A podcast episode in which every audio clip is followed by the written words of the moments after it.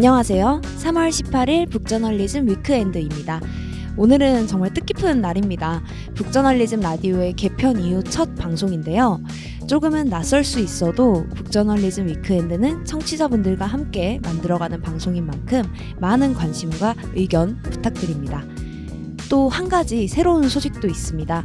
이번 주부터 백승민 에디터가 북저널리즘 Weekend로 인사드리게 됐습니다. 백승민 에디터 청취자 여러분들께 인사 한번 부탁드려요. 안녕하세요. 북저널리즘 백승민 에디터입니다. Explained 통해서 제 목소리 들어보신 청취자분 아마 계실 것 같은데요. 이렇게 라디오로 또 만나 뵙게 돼서 반갑습니다. 앞으로 어. 잘 부탁드립니다. 네, 어, 너무 깔끔해요. 반갑습니다. 그럼 이제 본격적으로 북저널리즘 Weekend 시작해 볼게요.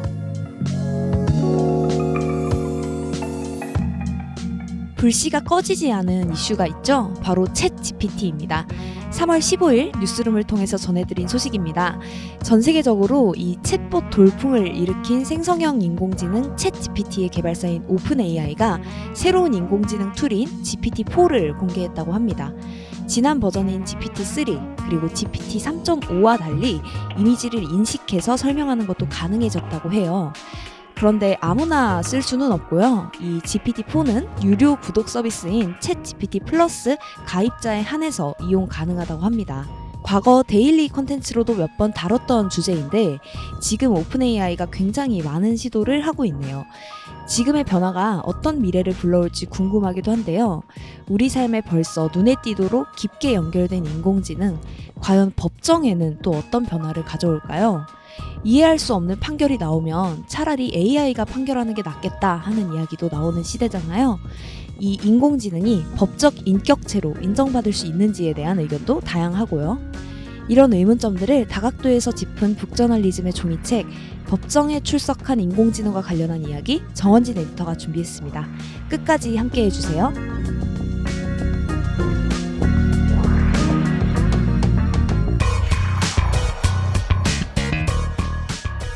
자, Weekend의 첫 번째 코너 This Week로 문을 엽니다.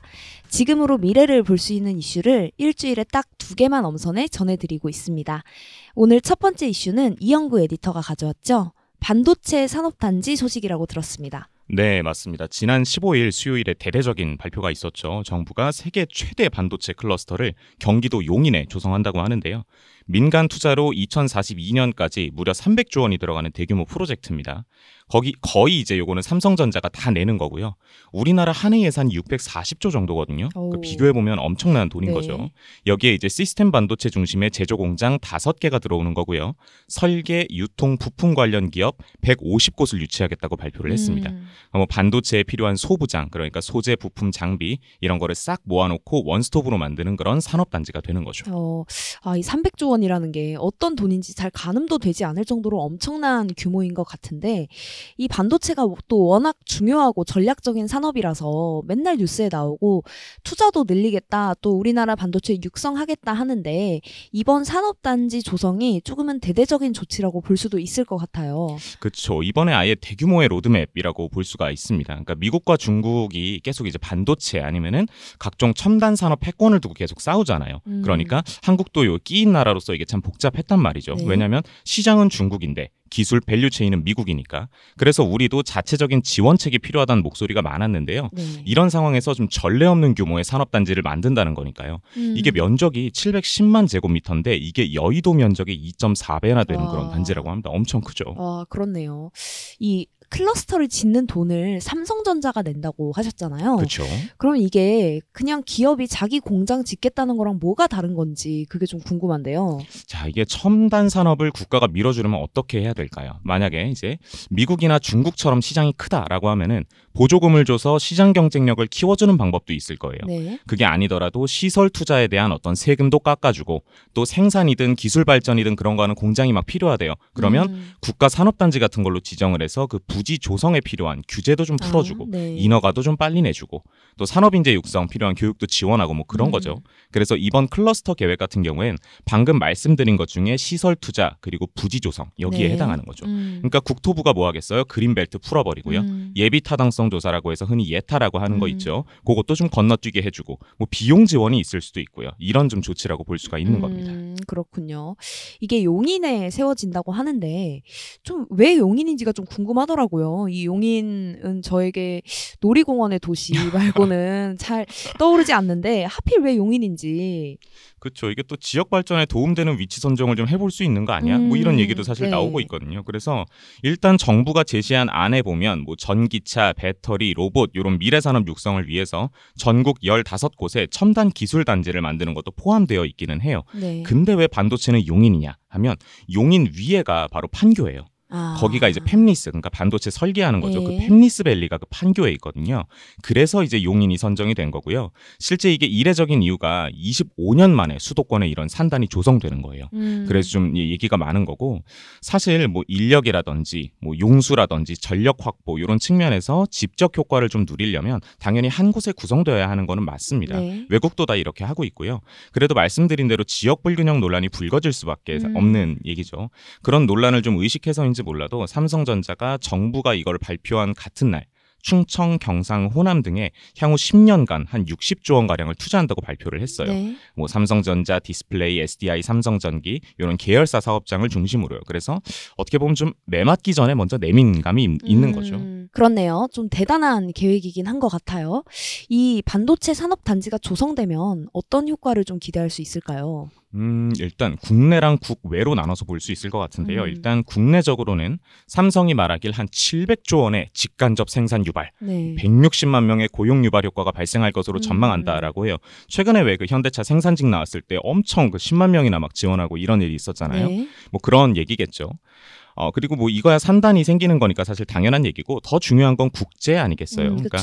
반도체 하면 일단 메모리 부분은 한국이 세계 최고고요. 그죠? 이번에는 음. 부가가치가 높은 시스템 반도체 쪽을 키운다는 거잖아요. 네. 특히 이제 삼성전자는 파운드리 그러니까 시스템 반도체 생산에서 대만 TSMC에 도전을 하고 있는 음, 거고요. 그렇군요. 이 TSMC가 지금 파운드리 점유율을 압도적으로 좀 가지고 있잖아요. 어, 이 그쵸. 22년 4분기 기준으로 58.5% 그리고 삼성전자가 15.8%로 알고 있는데 반도체 클러스터가 실제로 조성되면 이 40%가 넘는 이 아. 예, 점유율을 이길 수 있는 건지. 아, 일단은 규모가 커진다는 점에서는 긍정적입니다. 그러니까 음. 삼성이 TSMC한테 안 되는 이유가 여러 개가 있는데 일단 삼성이 기술은 좋거든요. 미세 네. 공정에서. 그래서 초미세 공정인 3나노에서 맞붙으려고 하는 거고요. 근데 태생적인 차이가 있죠.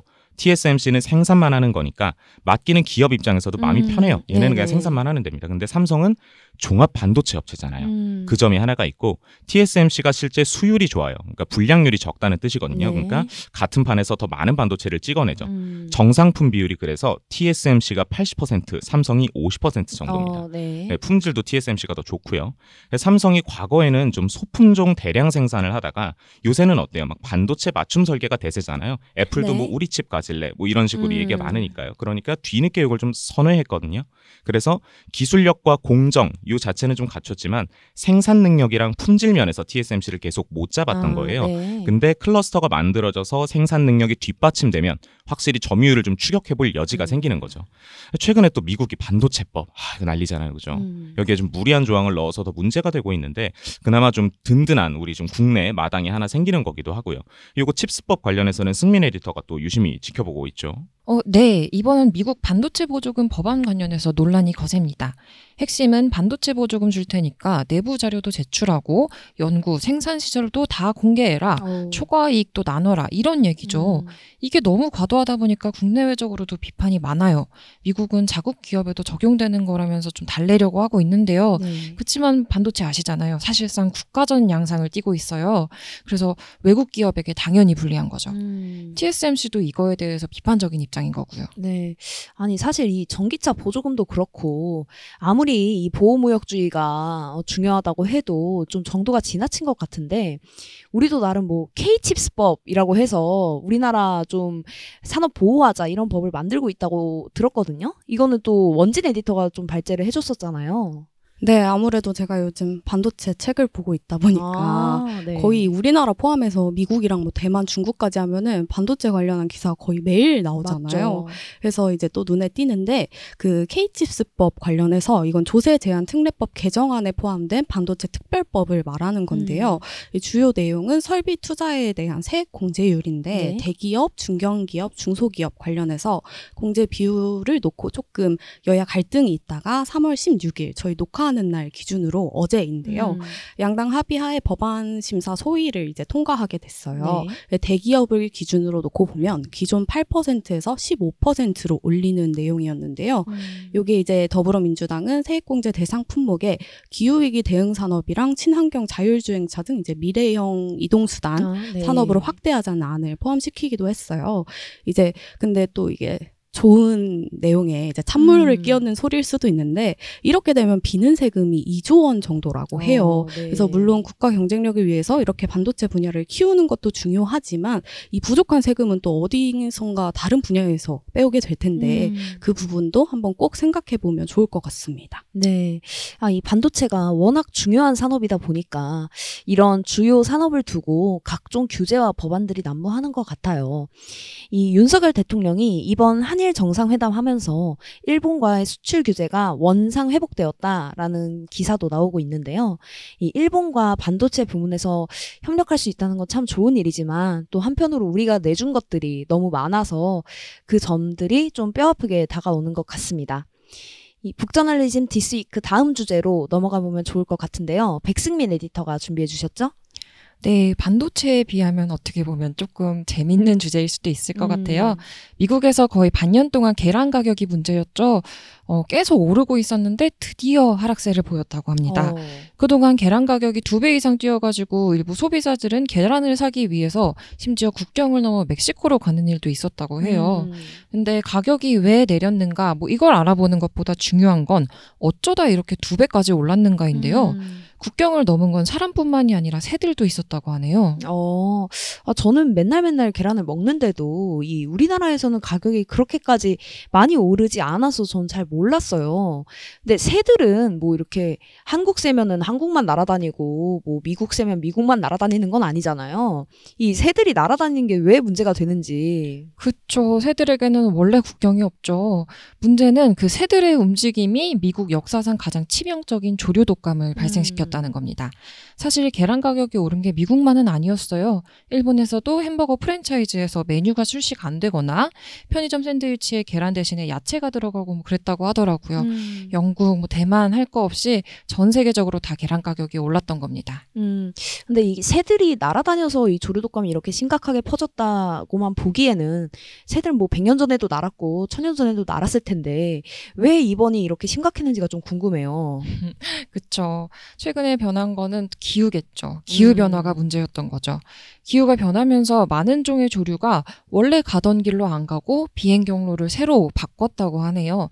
그러다 보니까 평소에는 여기서 볼 수 없었던 새들이 바이러스를 품고 나타나기 시작하는 겁니다. 음. 땅에서 붙어서 사는 돼지에 구제역이 생기고 뭐 아프리카 열병이 들고 이래도 인간이 통제하기가 굉장히 어렵잖아요. 네. 그런데 하물며 하늘을 날아다니는 새니까는 통제가 훨씬 어렵죠. 음. 미국 농무부에 따르면은 이번 일로 47개 주에서 6천만 마리의 조류를 살처분했다고 하는데요. 아, 네. 계란 생산량이 줄어드는 건 좀 당연한 수순이었겠죠.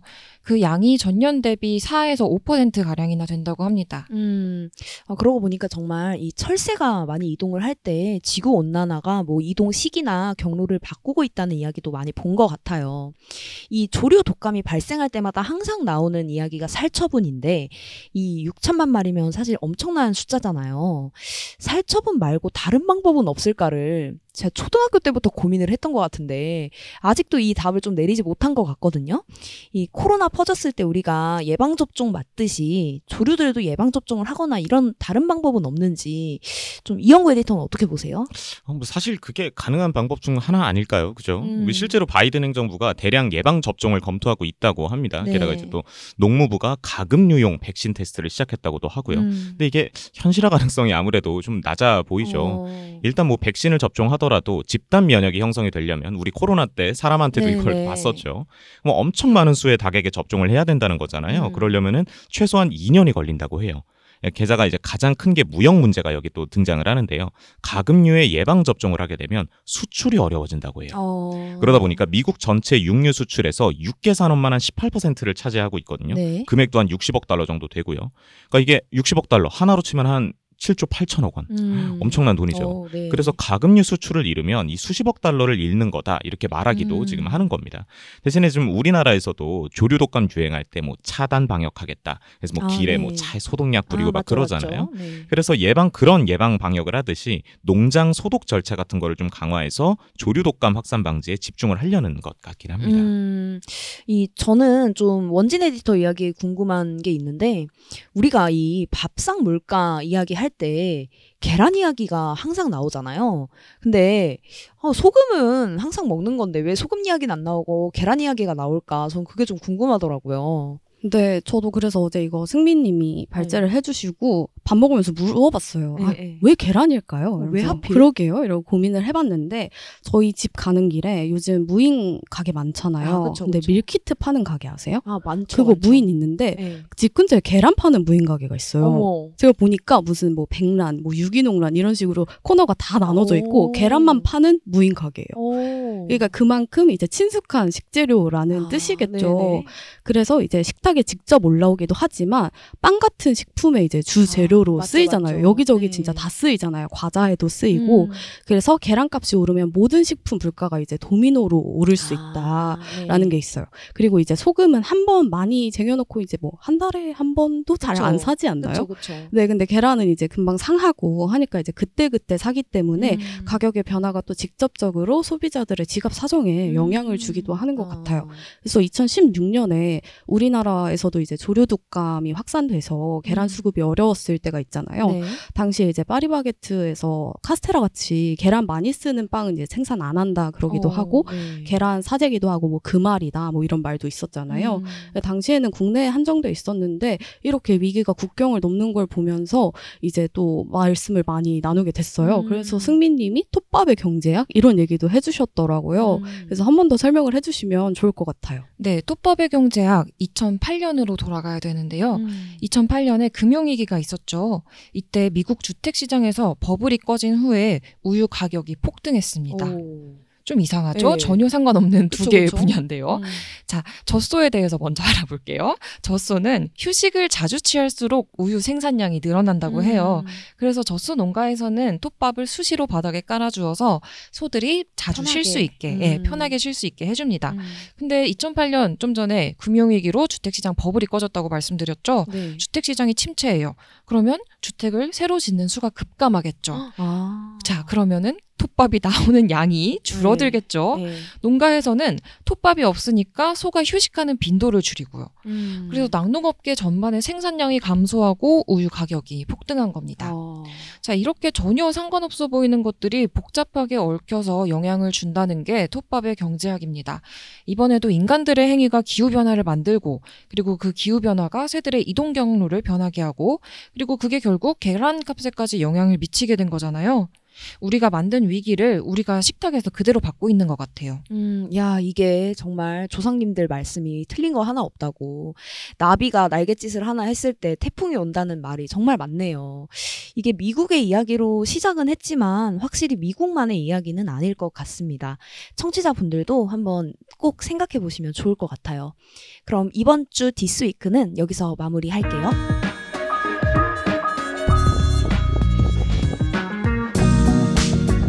지금 깊이 읽어야 하는 북저널리즘의 종이책과 전자책을 소개해드리는 북스 코너입니다. 이번 주는 정원진 에디터가 준비해 주셨습니다. 안녕하세요. 안녕하세요. 정원진 에디터입니다. 네, 제가 오프닝 때 살짝 스포하기도 했는데, 네, 어떤 책 들고 와주셨는지. 북저널리즘의 67번째 종이책 법정에 출석한 인공지능입니다. 네. 이 챗GPT 얘기가 진짜 끊이지 않고 아, 있잖아요. 그쵸, 그쵸. 일단 처음 출시됐을 때 북저널리즘에서 쇼트폼으로 다룬 적이 있었죠. 음. 해림님이 써주셨었는데 네. 그때 말미에 이제 유료화 챗GPT 4에 대한 언급이 있었는데 음. 3월 14일에 유료 챗GPT 4가 출시 출시됐습니다. 네. 뉴욕 타임스가 전하길 그 진짜 그대로 읽어드릴게요. 복잡한 질문에 답도 하고 시도 쓰고 인간의 감정도 흉내낼 수 있어서 AI 개발 속도에 컴퓨터 과학자들이 놀라고 있다. 아. 네, 이렇게 설명을 하더라고요. 어, 정말 놀라긴 했나 봐요. 네. 네. 이 3에서 4로 바뀌었다. 이 어, 어느 정도의 변화인지가 좀 궁금해요. 일단은 월 20달러를 추가로 내야 합니다. 아, 네. 네, 원래 챗GPT 플러스가 있었는데 그것도 음. 20달러였나 봐요. 음. 이제 그걸 사용했던 개인은 추가 부담 없이 사용할 수 음. 있다고 하는데 뉴욕 타임즈가 챗GPT 4에 달라진 점을 10가지로 이제 평가를 해 놨더라고요. 야, 어, 네. 몇 개만 소개해 드리려고 하는데요. 앞서 혜림 MC가 오프닝에서 설명해 준 것처럼 일단 영상에 대한 답변 능력이 추가가 됐다고 음. 하는데 오픈 AI 사장이 이 우주 망원경이 촬영한 영상을 6개 문단으로 이제 상세하게 설명하는 것을 시연했다고 어, 해요. 네. 이게 아직 일반 유저가 사용을 할 수 있는 건 아닌데 My Eyes라는 이름의 서비스를 구축했 다고 음. 하고요. 그리고 약간의 유머 감각이 생겼다는 오. 점도 눈에 띄는데요. 이 뉴욕 타임즈 기자가 가수 마돈나에 대해서 새로운 농담을 만들라고 이제 주문을 했는데 웃음을 터뜨릴 수 있는 답을 제시했다고 어, 해요. 야. 노래를 예, 알고 있으면 충분히 웃길 거라고 하는데 음. 그걸 저는 이제 유료니까 확인을 아. 할 수는 없어요. 아, 그랬군요. 아, 이거 농담 잘 만드는 거 사람도 하기 힘든 건데. 네, 근데 거기에 그렇게 써 있었어요. 일단 아재 개그는 아니지만 그래도 음. 웃긴 수준이다라고 오. 하는데 네, 아재 개그 궁금하네요. 느낌일 것 같아요. 네, 아, 그러니까요. 저도 그럴 것 같은데, 그래도 참 궁금하긴 하네요. 이 인공지능이 하는 농담이라는 게. 그 이번에 갖고 온 책이 또 네. 법정에 출석한 인공지능이라는 책이잖아요. 네. 이 책이 어떤 책인지 간단하게 소개부터 해주시면 좋을 것 같아요. 일단 책의 저자는 양희철 변호사고요. 네. 그런데 이제 인공지능 로봇과 같은 인류의 미래에 관심이 많은 변호사. 음. 그 인공지능 로봇의 법적 지위에 관한 논문으로 석사 학위를 받기도 했고 지금은 인공지능을 활용한 디지털 트윈, 자율주행 자동차 관련 법률 자문을 하면서 네. 법제 제정이나 개정 작업에 참여를 하고 있다고 해요. 음. 인공지능이 법적 지위를 가질 수 있을까라는 질문이 이제 많잖아요. 네. 양희철 변호사는 인공지능이 새로운 법적 주체가 될 수 있다고 일단 음. 설명을 하고요.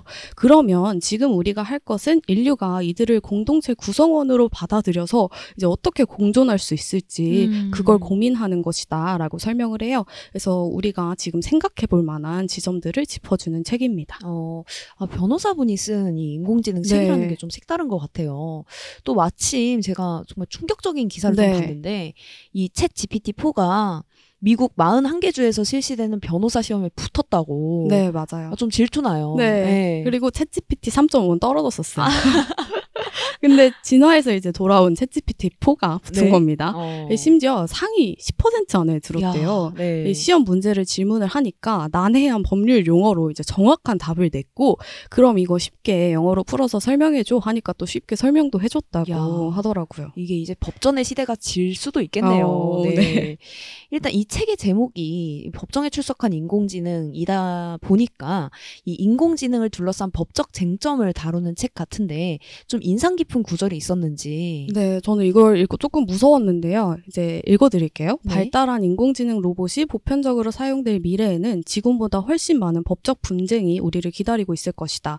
법적 다툼은 민사와 형사 분야를 가리지 않고 다양한 영역에서 발생할 것으로 보이는데 법적 책임을 누구에게 어떻게 기속시킬 것인지 아직 세계 어느 나라에서도 확립된 바가 음, 없다. 음. 이제 챗GPT뿐만 아니라 이루다도 있었고 우리나라에 우리나라에. 또 남자 버전인 강다운도 나왔다고 음. 이제 들었는데 어느 때보다 인공지능이 일상 속으로 들어왔다고 음. 요즘 느껴져요. 네.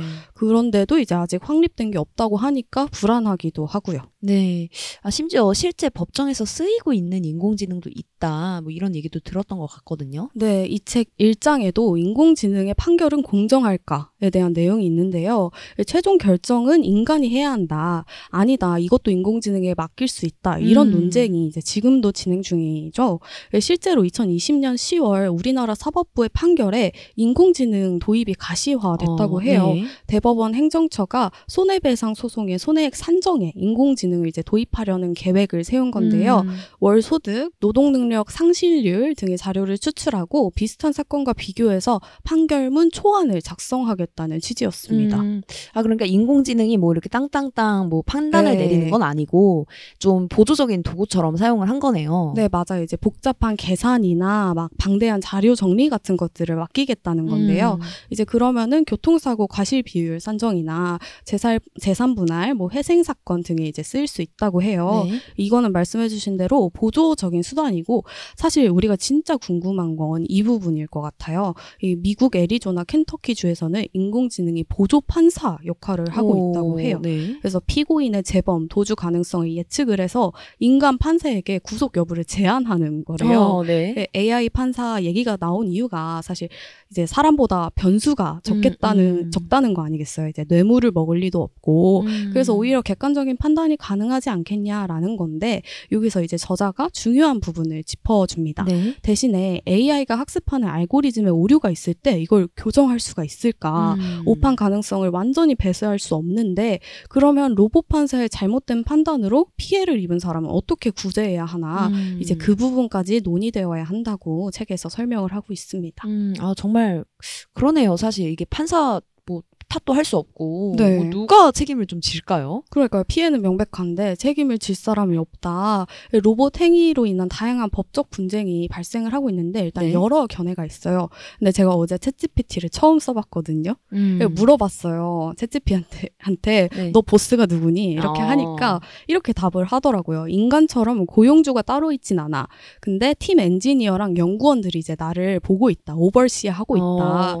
그래서 나는 인사평가 같은 건 사실 안 받는데 음. 대신 유저한테 최대한 이제 반응을 하고 좋은 정보를 제공하고 있다. 이렇게 음. 설명을 하더라고요. 그래서 이것처럼 그 챗GPT가 말한 것처럼 엔지니어랑 연구원들처럼 만든 사람이 책임져야 한다. 음. 라는 의견이 하나가 있고요. 또 하나는 AI로 이득을 본 사람이 책임을 지자고 하는 거예요. 아, 네. 근데 그 이득이라는 게 사실 따지기가 막 그렇게 쉽진 그쵸, 않잖아요. 그쵸. 인과관계도 너무 복잡하고 음. 그러니까 그걸 따지는 과정 자체가 우리 사회적으로 손실이다. 음. 그러니까 어쨌든 전체가 이득을 보고 있으니까 사회 전체에서 이제 기금을 조성을 해서 음. 그걸로 부담을 해야 한다. 그게 오히려 사회적 비용을 줄이는 방법이다. 이런 의견도 있더라고요. 음, 그리고 또 앞에서 이 인공지능이 새로운 법적 주체가 될 수 있는지에 대해서도 질문을 던져 주셨잖아요. 네, 맞아요. 이제 법적 해석이 이 인공지능의 자율화 기술 수준에 따라서 음. 굉장히 달라질 수 있다고 하더라고요. 그러니까 자율성이 적으면은 진짜 그냥 도구처럼 보고 네. 재산 관련법을 적용을 하거나 그보다 조금 더 자율성이 있으면 여기에 특별 규정을 뭐 추가하거나 음. 이렇게 할 수 있는데 근데 여기서 이제 문제가 나타나는데요. 때에 따라서 이제 법인과 유사한 성격의 법인격을 부여하자는 아, 주장이에요. 네네. 정말 얘가 알아서 판단을 해서 결정을 했을 경우에 어떻게 해야 할 것인가 음. 이런 부분에서요. 이제 양저자는 어, 법인이랑 인공지능 로봇이 되게 유사한 부분이 있다. 음. 이렇게 설명을 하는데, 이제 기업의 법적 권리를 보장을 하는 거는 어쨌든 기업 뒤에 인간이 있고, 네. 그 인간을 위한 것이고, 법인 활동도 어떻게 보면 인간에게 편의를 제공하기 위해서인데, 음. 이렇게 보상을 해야 한다라는 주장이에요. 그래서 이렇게 논리적으로 보면은 인공지능의 법적 주체성을 부여하는데 전혀 문제가 없다. 이렇게 설명을 하고 있어요. 음, 아, 이게 논리적으로는 문제가 없다고 하는데, 야, 법인이라는 개념 자체가 그쵸. 아직까지도 좀 알쏭달쏭한 네. 것 같아요.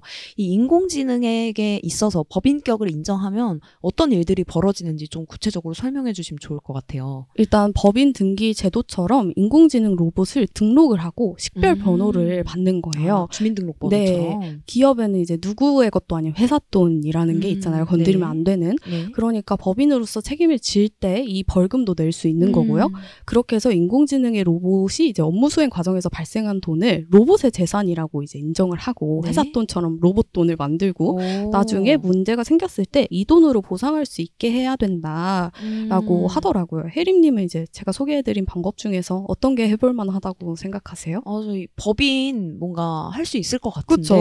아, 근데 이게 또, 아, 사실 사람이 문제잖아요. 음, 이게 사람이 이걸 잘, 이, 어, 또, 보유를 하고 있을지, 네. 그게 또 좀 우려되기도 하네요. 네, 전 둘 다 하는 것도 괜찮을 아, 것 같다는 생각도. 완전 촘촘하게. 네. 근데 여기서 저자가 한 발 더 나아가요. 음. 그러니까 로봇, 인공지능을 우리 새로운 구성원으로 받아들일 준비를 해야 한다고 음. 말을 하는 건데요. 저는 이 부분에 대해서도 이제 말해보고 싶었어요. 네. 혜리님 챗GPT 써보셨죠? 아, 당연히 엄청 많이 쓰죠. 어떤 질문 네. 하세요? 아, 저는 심심할 때 어, 이런 이런 이야기를 누구의 스타일로 써줘 오. 이렇게 소설을 써달라고 하거든요. 네. 근데 그러면 자기 혼자 제가 어떤 이야기를 했을 때 뭐뭐 혜림이가 길을 가다가 돌부리에 네. 걸려서 넘어져서 무릎에 상처가 나는 이야기를 써줘라고 오. 하면 무릎에 상처가 나는 걸로 끝이 나야 되는데 네. 뭐 다른 소설가의 이 스타일로 써달라고 하면 자기가 결론을 막 바꾸더라고요. 오. 그게 너무 신기해가지고 아 얘가 정말 진짜 뭐 인격 생각 음. 이런 것들을 갖고 있나 보다 이런 느낌도 가끔씩 네. 들었거든요. 저도 어제 처음 써봤는데 너무 재밌는 거예요. 네. 그래서 다 물어봤어요. 네. 그래서 AI와 사람이 친구가 될 수 있니? 이렇게 음. 물어보니까 일단 계속 강조하는 게 자기는 감정이 없다는 거였어요. 맞아요. 감정이 없어서 사람이 생각하는 우정을 가질 수는 없지만 음. 그러니까 몇몇 사람들은 AI가 감정적인 교류를 할 수 있다고 믿게 할 수는 있다. 음. 그러니까 AI도 더 휴먼 라이크해지고 네. 사람과 AI 시스템이 이제 근본적으로 그 다르다는 거를 근데 아는 게 중요하다. 음, 음. 그러면서 관계에는 한계가 있다. 이렇게 말을 하더라고요. 그래서 그러면서 이렇게 말을 해요. AI는 공감과 감정 교류를 흉내를 낼 수는 있지만 음. 사람처럼 주관적인 경험에 의존하는 것은 아니다. 오. 이걸 계속 강조를 해서 좀 서운하더라고요. 네. 그래서- 성긋는 네. 성긋는 느낌으로. 그래서 제가 그럼 인간이랑 AI의 가장 큰 차이는 경험이야? 이렇게 물어보니까 네. 맞다고. 음. AI는 분석하고 뭐 이런 건 해도 경험은 못한다. 그래서 창의력도 없고 뭐 자기 이해도 없고 감정도 없고 그래서 사람의 능력을 대체하기보다는 우리를 보완 수단으로 생각을 어. 해라. 그게 중요하다. 계속 이렇게 말을 하더라고요. 어, 저는 그럼 너무 서운해서 너랑 지금 내가 한 대화는 경험이 아니야? 그러니까요. 물어보고 싶은데 아, 저, 제가 좀 데이터인 거죠. 제가 좀 또 너무 질척되는 것 같아요. 그래서 저도 어제 계속 질문하면서 아 내가 얘한테 왜 이렇게 집착을 하고 있지 이런 생각이 네. 드는 거예요. 그러면서 이제 제가 쓴 답변들을 다 친구들한테 공유했거든요. 네. 어, 얘 너무 재밌다. 그러니까 친구들이 답변을 보고 그렇게 말하는 거예요. 챗GPT 너무 착하다. 네. 제 질문에 다 대답을 그러니까요. 해주고 공손해요. 네. 되게. 제가 마지막에 혹시 나 문법 틀린 거 없었니 물어보니까 이상한 건 없었는데 오타는 충분히 날 수 있다. 음. 그리고 너가 계속 궁금하면 나한테 고쳐달라고 말을 어, 해봐 네네. 이렇게 하더라고요. 그러면서 BBC의 기사가 생각이 났어요. 음. 제가 옛날에 보고 계속 기억에 남았는데 이제 마을에 배달 로 봇이 다니잖아요. 네네. 근데 그게 아직 완벽하지 않아서 막 턱에 걸리면 넘어지기도 하고 그런데요. 음. 이제 그러면은 거기 주비 주민 사람들이 가서 네. 막 일으켜주고. 어머 어머. 근데 그러면은 그 화면에 하트 모양 눈이 뜬다는 어머. 거예요. 그러면 이제 사람들도 걔가 너무 귀엽다고 느끼고 어, 완전 폭스네. 네. 예. 그래가지고 이게 사람들이 로봇과 함께 살아가는 어, 미래가 아닐까 이런 기사가 귀엽다. 있었는데 네. 그이 책에도 이런 문장이 나오더라고요. 존재에 대한 인간의 가치 부여는 그 대상이 인간과 유사한 특성을 갖는지 얼마나 친밀한지에 따라 좌우되기도 한다. 이런 음. 얘기가 기억이 났어요. 네, 저희 또 3월 초에 뉴스룸에 올라갔던 기사도 전 생각이 나는데 네. 이 루마니아 정부가 AI 챗봇인 이온을 총리실의 명예 고문으로 그 이름까지. 뭐, 네, 명예 고문으로 임명을 했다. 이름도 있고 이제 직책도 있는 거잖아요. 네. 이 이온이 하는 일이 SNS를 탐색해서 국민들의 여론을 실시간으로 정부에 알리고 있다고 하는데 이 루마니아 국민들도 온라인에서 이온한테 직접 야 이런 것 좀 너가 잘해서 음, 네. 전달 좀 해봐 이렇게 의견을 낼 수도 있다 이렇게 하더라고요. 그러면은 저는 정말 저 멀리 있는 사람 정치인보다 네. 이온이 훨씬 더 가깝게 느껴질 것 같아요. 오, 네, 맞아요. 네, 이제는 더 자주 마주칠 것 같고 또 더 많이 보일 것 같아서 우리가 법정에 출석한 인공지능을 통해서 굉장히 많은 것들을 얻어갈 수 있을 것 같습니다. 이 독자로서 책 읽고 나서 정원진 에디터가 생각했던 감상으로 마무리를 해주시면 좋을 것 같아요. 네, 그럼 제가 인상 깊었던 구절을 읽어드리면서 마무리를 하겠습니다. 먼 미래에는 단순히 발전된 인공지능 자체를 어떻게 대하느냐의 문제뿐만 아니라 인공지능과 인간이 결합하면 어떻게 대우할지 그 존재를 인간으로 볼 수 있는가 하는 인간의 인공지능 로봇화라는 보다 난해한 문제도 나타날 수 있다. 개편 후 처음으로 시작해본 이번 주 북저널리즘 위크엔드 어떻게 들으셨는지 정말 궁금한데요. 이 첫 주부터 반도체, 계란, 그리고 인공지능과 챗 GPT 등등을 다뤄봤어요. 역시 북저널리즘 항상 어디 안 가는 것 같아요. 정말 다양한 이슈들 준비하고 있고 또 깊이까지 담보하고 있으니까 많이 많이 자주자주 들어주시길 바랍니다. 이게 개편 후 첫 방송인 만큼 청취자분들이 새로운 북저널리즘 위크엔드를 어떻게 들어주셨을지가 궁금해요. 이제 북저널리즘 위크엔드는 북저널리즘 웹사이트와 네이버 오디오 클립뿐 아니라 스포티파이, 애플 뮤직, 유튜브 등 다양한 플랫폼에서도 만나보실 수 있으니까요. 더욱 많은 관심과 의견 부탁드립니다. 그럼 우리는 다음 주에 또 만나요.